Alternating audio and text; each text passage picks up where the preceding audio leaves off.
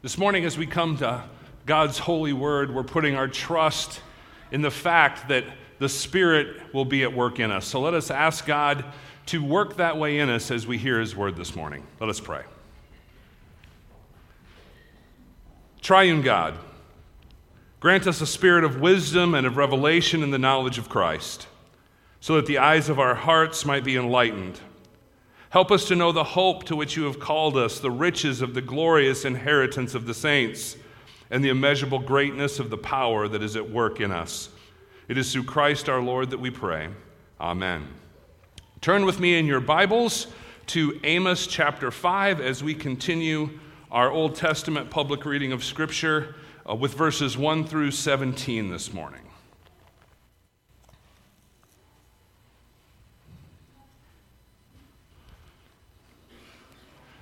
Hear the word of the Lord. Hear this word, O house of Israel. This lament I take up concerning you. Fallen is virgin Israel, never to rise again, deserted in her own land, with no one to lift her up. This is what the sovereign Lord says The city that marches out a thousand strong for Israel will have only a hundred left.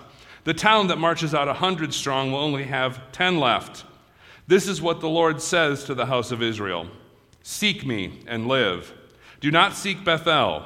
Do not go to Gilgal. Do not journey to Beersheba, for Gilgal will surely go into exile, and Bethel will be reduced to nothing. Seek the Lord and live, or he will sweep through the house of Joseph like a fire. It will devour, and Bethel will have no one to quench it. You who turn justice into bitterness and cast righteousness to the ground, he who made the Pleiades and Orion, who turns blackness into dawn and darkens day into night, who calls for the waters of the sea and pours them out over the face of the land. The Lord is his name. He flashes destruction on the stronghold and brings the fortified city to ruin. You hate the one who reproves in court and despise him who tells the truth. You trample on the poor and force him to give you grain. Therefore, though you have built stone mansions, you will not live in them. Though you have planted lush vineyards, you will not drink their wine. For I know how many are your offenses and how great your sins. You oppress the righteous and take bribes, and you deprive the poor of justice in the courts. Therefore, the prudent man keeps quiet in such times, for the times are evil. Seek God, seek good, not evil, that you may live. Then the Lord God Almighty will be with you just as you say he is.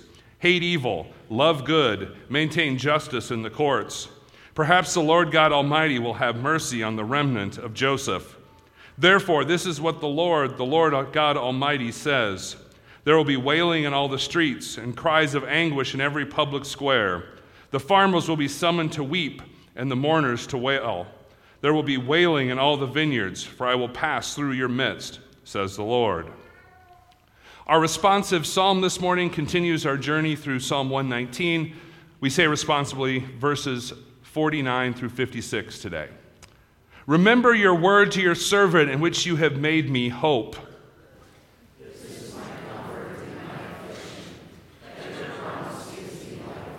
The insolent utterly deride me, but I do not turn away from your law.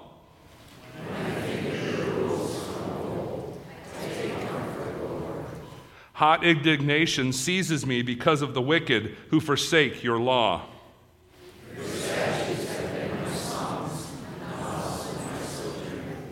I remember your name in the night, O Lord, and keep your law.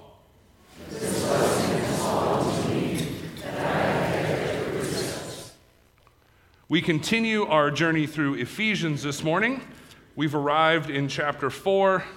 Today we will be looking at verses 1 through 16. As a prisoner for the Lord, then I urge you to live a life worthy of the calling you have received. Be completely humble and gentle. Be patient, bearing with one another in love. Make every effort to keep the unity of the Spirit through the bond of peace.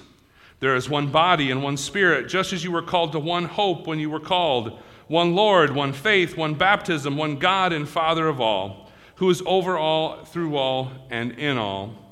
But to each one of us, grace has been given as Christ apportioned it. This is why it says, When he ascended on high, he led captives in his train and gave gifts to men. What does he ascended mean except that he also descended to the lower earthly regions? He who descended is the very one who ascended higher than all the heavens in order to fill the whole universe. It was he who gave some to be apostles, some to be prophets, some to be evangelists, and some to be pastors and teachers, to prepare God's people for works of service so that the body of Christ may be built up until we reach until we all reach unity in the faith and in the knowledge of the Son of God and become mature, attaining to the whole measure of the fullness of Christ. Then we will no longer be infants, tossed back and forth by the waves and blown here and there by every wind of teaching and by the cunning and craftiness of men in their deceitful scheming. Instead, speaking the truth in love, we will in all things grow up into Him who is the head, that is Christ from him, the whole body, joined and held together by every supporting ligament, grows and builds itself up in love, and each part does its work. Here ends the reading of God's inspired and inerrant word. The grass withers and the flower fades, but the word of our Lord remains forever. Amen. We have dug into the depths of the book of Ephesians so far this year. We have seen that the Apostle Paul wants us to understand the full scope of God's saving work for his people. And we are saved by God's mercy and grace, and we are his children because of this. But we have also seen that this means that together we are the family of God. Regardless of ethnicity, background, or income bracket, or any other worldly division, we are united to each other because we have been united to Christ. And as we get to chapter 4 of this epistle, we're going to start to see what this means for us. The back end of Ephesians is about the practical implications of the gospel. And it is so important that we remember that the gospel has been spelled out clearly for us. God has rescued his people. And he's brought them into his family as daughters and sons by grace alone, through faith alone, on account of the work of Christ alone. And it is through an understanding of the unmerited mercy and grace of God that we understand how we should live. As we saw last week, the love of God is what roots us, the love of God is what grounds us. And this understanding is important because the gospel is primary, and there are many reasons this is important, but one of the most practical reasons is the grace that it gives us to live this Christian life. Bookstores are not as big a deal as they used to be, but you can still find them. Whether it's a big chain bookstore or a small local bookstore, one of the biggest sections in those stores is always going to be the self help section. Everything from weight loss to productivity to finding a spouse to improving your financial status. You can find a book for whatever you think your weakness is, and someone will tell you how to get better. Self improvement is big business, it's a big deal. But have you ever bought one of those books? Or have you ever checked one of those books out from our fine local library? If so, how did it go for you? How did it all work out? Did you do everything that the book suggested so that you could improve your life? Well, maybe you did at first. But then maybe you slipped back into some old habits or you found that some of the suggestions didn't quite work as you had hoped, and so things sort of just dropped off. And I don't think it's just me that's experienced this, but I don't think this is also only a problem when it comes to self help books. I think we struggle in this same way with doing what God's Word tells us to do. And this is why we need to start and end with a biblical understanding of God's grace. Because if we came to these sections of Scripture and thought that this was how we are made right before God, we would despair because we would fail to perfectly do what's spelled out for us in His Word. And without an understanding of graceful, merciful election of God for His people, we would think that, well, we can't ever do this. And this usually leads to two errors. It causes people to give up on God altogether because they think, I can't do this. I'll never please God. I can't live up to his standard. And then there's another error where we start to think that, well, this is hard and I fail all the time, so God grades on a curve. We think that God just appreciates how hard we tried and He lets us in because we meant well. But like I said, these are errors. The reason that we have salvation is because of the grace of God. What God required of us was satisfied in the person and work of Jesus Christ. He is our salvation and our great reward. How we live then as a response to what He's done. And if we forget this as we come to the sections of Scripture that tell us how to live, we're going to have a problem. So that's why in most of Paul's epistles, we see him clearly spelling out the gospel before he gets to the practical implications of it. And this understanding is vital as we now shift focus beginning here in chapter 4. We've just finished chapter 3 with this amazing prayer that Paul has for the church. And so, with this reminder of God's greatness, Paul tells the church in Ephesus to live a life worthy of the calling that we have received. And the idea that is being presented here is, is the way that we walk around, the way that we live our everyday lives. It's to be our operating system, what informs how we live. And I think think I have a good way to get a grasp on this walking around idea that Paul is trying to give us. And I, I go to sports fandom. I think, I think oftentimes we think that our Christianity should be like the people at the football game who are dressed up and sitting right along the edge, and when the cameras come on them, they act all crazy and wild. We think our Christianity should look that like that. We should be excited like that all the time. But if you've ever been to a game, you know that that's not the state of affairs the whole game. Those people are tired.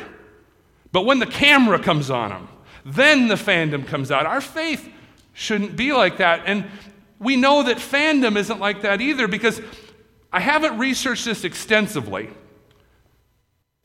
But I'm pretty sure that those people who go to Oakland Raiders games with the Darth Vader mask and the spiked shoulder pads, I don't think they wear those when they go out for supper with their families.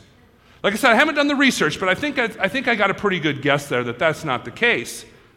The idea of walking around, living this faith, is more like the fan whose list of favorite shirts are all for his team, and they're the first ones that come out of the closet when they're clean, and maybe even get worn when they're not clean.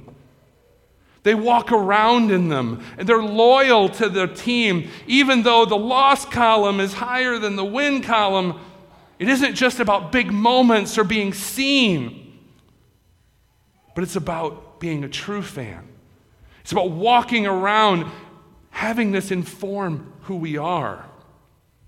And that illustrates the idea of walking around that Paul is pointing out to, out to his here. And then we see that it goes back to a calling that we have received in Christ. It goes back to the grace that we've talked about. In other words, live your life, walk around in light of the good news that Jesus Christ has saved you from the wrath of God. And then Paul gets into what this looks like for us. We're to live a life that is humble, he says. Well, the gospel informs this for us, doesn't it? Because we have a Savior who, although he was God the Son, second person of the Godhead, he humbled himself. He took on human flesh, and in the ultimate act of humility was forsaken for us on a Roman cross. We understand how to be humble by looking at the gospel. And we also read that we're to live a life that is gentle and patient, but the gospel informs this too because we see that God is merciful, slow to anger, He's abounding in steadfast love. And we have a Savior who said, Let the little children come unto me. The gospel informs how we are gentle and how we are patient. And we're to bear one up one another in love. Once again, the gospel informs our love because we see this love that Jesus had for us to save us. As we read in 1 John, we love because God first loved us. And it's with all these character traits in mind that Paul also tells the church to keep the unity of the Spirit in the bond of peace. As we have seen in Ephesians so far, we're united to Christ and we're united to one another. The Spirit has worked this in us. And so we're to keep this unity. It's to be maintained. Notice, it's to be maintained. It's not something that's manufactured by us, it's a work of the Spirit. And that is the unity that we then remain in. What God has already done for us in Christ. We must remember, though, that this unity is in Christ. It is in what He has done and the work of the Spirit in us. This is our standard for unity. This is why we are united. It is not a can't we all just get along kind of unity. Because if someone denies the work of Christ and the authority of Scripture, they are denying the unity that we have in Jesus. They're not maintaining it because they have forsaken the one thing that unites us together. Our unity is not just unity for the sake of unity, it is in Christ through the Spirit. And that is how the body of Christ is united. And it is the only glue that will hold us together. When that uniting factor is abandoned, there cannot be unity. And there are so many reasons that there is division in the visible church. But the primary reason that this happens is because the gospel of God's grace is denied and rejected. That is why we must hold fast to the gospel of God's grace and stand on the foundation of Scripture. It's the only way that we can maintain true unity of the Spirit. And we see Paul drive this truth home in the next few verses. There's one body, the church. In the same way, the Holy Spirit is one. There's only one hope to which we are called. When the Holy Spirit brought us to faith through the proclamation of the gospel, we were not given multiple options. We are not called to rest on Jesus for our salvation and also our works. We weren't called to a faith in Christ and also some pagan rituals of the culture. We were called to the only hope that we've got, and that's Christ. He's the only Lord, and there's only one baptism that is the covenant sign of the promise of God to his people. There is one God and Father, and because of that fact, He is the one who is over all and through all and in all. Are you seeing the theme here? The word one is used seven times in these few verses to drive home that there's one point of unity. And notice that all three persons of the Godhead are present in these three verses. Honest to Pete, we did not plan that out when we had the children's message about the Trinity this morning. But here it is all three persons of the Godhead present in these verses. This is where unity is found in the triune God. Notice the unity that Paul is pointing out to us. Remember those old spotlights that they used to have at car lots? They were gigantic, and you could see them from 20 miles away. We lived 12, 15 miles from Sioux Falls, and when they would have those at the car lots, you could see them going through the sky from 15 miles away, like, like they were right close. Paul has taken one of those spotlights and is shining it on the point of unity here. One, one, one. We can't miss it. If we forsake the things that Paul is pointing out to us here, unity will not be possible. And so, if we want to be united, we establish ourselves in these things here in this passage one body, one spirit one Lord, one faith, one baptism, one hope, one God and Father of us all. We can have faith in this fact because God has given grace to each one of us. This grace is given to all of us, and it is to the benefit of the church. We're united, but that doesn't mean we are not unique. Our unity is of doctrine and of purpose, but that may be exhibited differently between each, each one of us. We have different gifts, and we're going to see those gifts later on in the book of Ephesians. They're exhibited differently between each of us, and we are called to use these gifts in this one body. This is so important, and Paul is going to spell out for us what many of these different gifts are. But first, he quotes from Psalm, Psalm 68, verse 18. And there's several ways that this passage has been interpreted, but we're going to look at the main theme here. The main thing that we get from this verse that he quotes. This is what's important. After the ascension, what happened? Pentecost.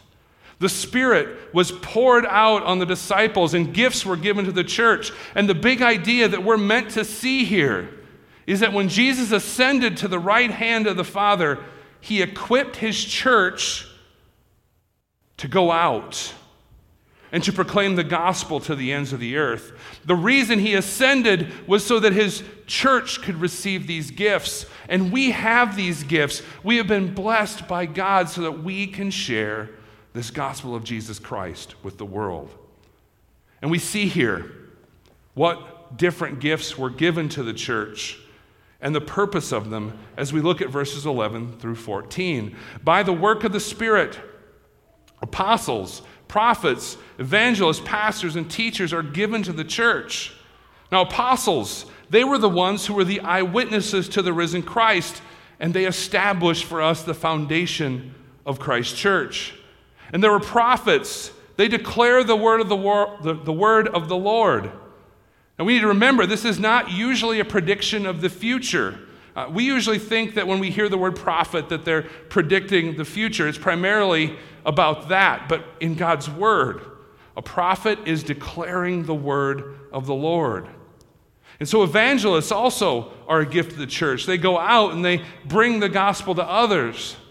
And the word pastor here, if we were to translate that word literally into the English, the word would be shepherd. Because pastors are to care for God's flock. And we know what teachers are. And so we read here that these gifts given the church are for a specific purpose. They're to prepare God's people to serve and to build up the body of Christ. Our being united together and becoming mature in the faith is the goal of these servants that God has given to Christ's church. If that is the goal, then what's the greatest enemy of the church? It's those who divide by false doctrine, those who have moved away from teaching that salvation is of Christ alone. As I've said many times before, discerning false teaching is not easy. But it also isn't something that's relegated to pastors and theologians. We can do a quick check and look at what is being taught. And if it is pointing to the saving work of Christ alone and the sufficiency of God's word to bring people to faith by the power of the Spirit, then we know that we're on the right track. Sound doctrine is rooted in the grace of God. When we cling to that, we find out that we will no longer be like infants, tossed here and there by every wind of doctrine or by deceitful scheming. We can have a certain confidence in what is being taught if Jesus Christ and Him crucified is what is being delivered to us. And we often rightly get concerned with false teachings that happen in the church. But most of the time, the first thing that is abandoned is the preaching of the sufficiency of God's word and the sufficiency of the power of the cross. Most of the time, the false teachings that we see are the result of the moving away from the proclaiming of Christ and Him crucified. Those things that we see as error aren't leading to that. An abandonment of Christ and Him crucified is what leads to error. And so, to be prepared for facing false teaching, we must center ourselves on the one Spirit, the one Lord, the one faith, and one baptism, and one God and Father of us all. But when we come in contact with false teaching, we have to do something hard according to this verse here. We must speak the truth in love. What we see is that speaking the truth from God's word is actually a loving act because it calls us to conform our beliefs and actions to what God has intended for us. So we must be diligent in the Word of God. We must stand on it and be faithful to it. And this is how we grow up into Christ, and it is how we work together as the church. We focus on who He is and what He has done, and then the actions of this body, of the body of Christ, will reflect what the mission of Christ is in the world. And that's our goal to spread God's word and to serve others in Christ's name. And as we think about the practical implications of this, it's easy for us to see the divisions within the church. Some of the divisions are concerning, but at the same time, these divisions afford us the opportunity to unite. We can find true unity with our sisters and brothers out there when we see that their focus is proclaiming the gospel of God's grace, we can unite around the truth of the gospel and continue the mission that Christ has called us to. This is the mission that we're to walk around doing, the mission we live into, and it's a life that's worthy of the calling that we have been given in Christ Jesus. And as we grow in our understanding of God's grace, we will also see the unity of believers under this same message a unity that is not superficial, but a unity that is rooted in what our unity is truly to be rooted in one body, one spirit, one hope, one Lord, one faith, one baptism, one God and Father of us all. And this is because the grace that we have been given is in Christ, and it is sufficient, and it shows us who God is. We are one body. Because the blood of Christ has torn down the barriers that are between us. We have one Spirit who brought us to faith and builds us up in that faith. We have one hope that through the work of Christ we are forgiven, we are declared righteous so that we can stand holy and blameless before God. We have one Lord, Jesus Christ, who lived, died, rose again, and ascended to the right hand of the Father to give us this gift. We have one faith. We trust in this message alone because it's the only hope that we have. One baptism is what we have, and that marks us as God's family. And it's a sign and a seal of his eternal covenant with his people. And there is only one God and Father who is the creator of all things and is beyond description, and yet he knows us and loves us so much that he gave us all of these good gifts, and he unites us under this one body. So as we leave from here today, may we live a life worthy of this good news that the one God that we serve may receive all honor, glory, and praise for what he has done.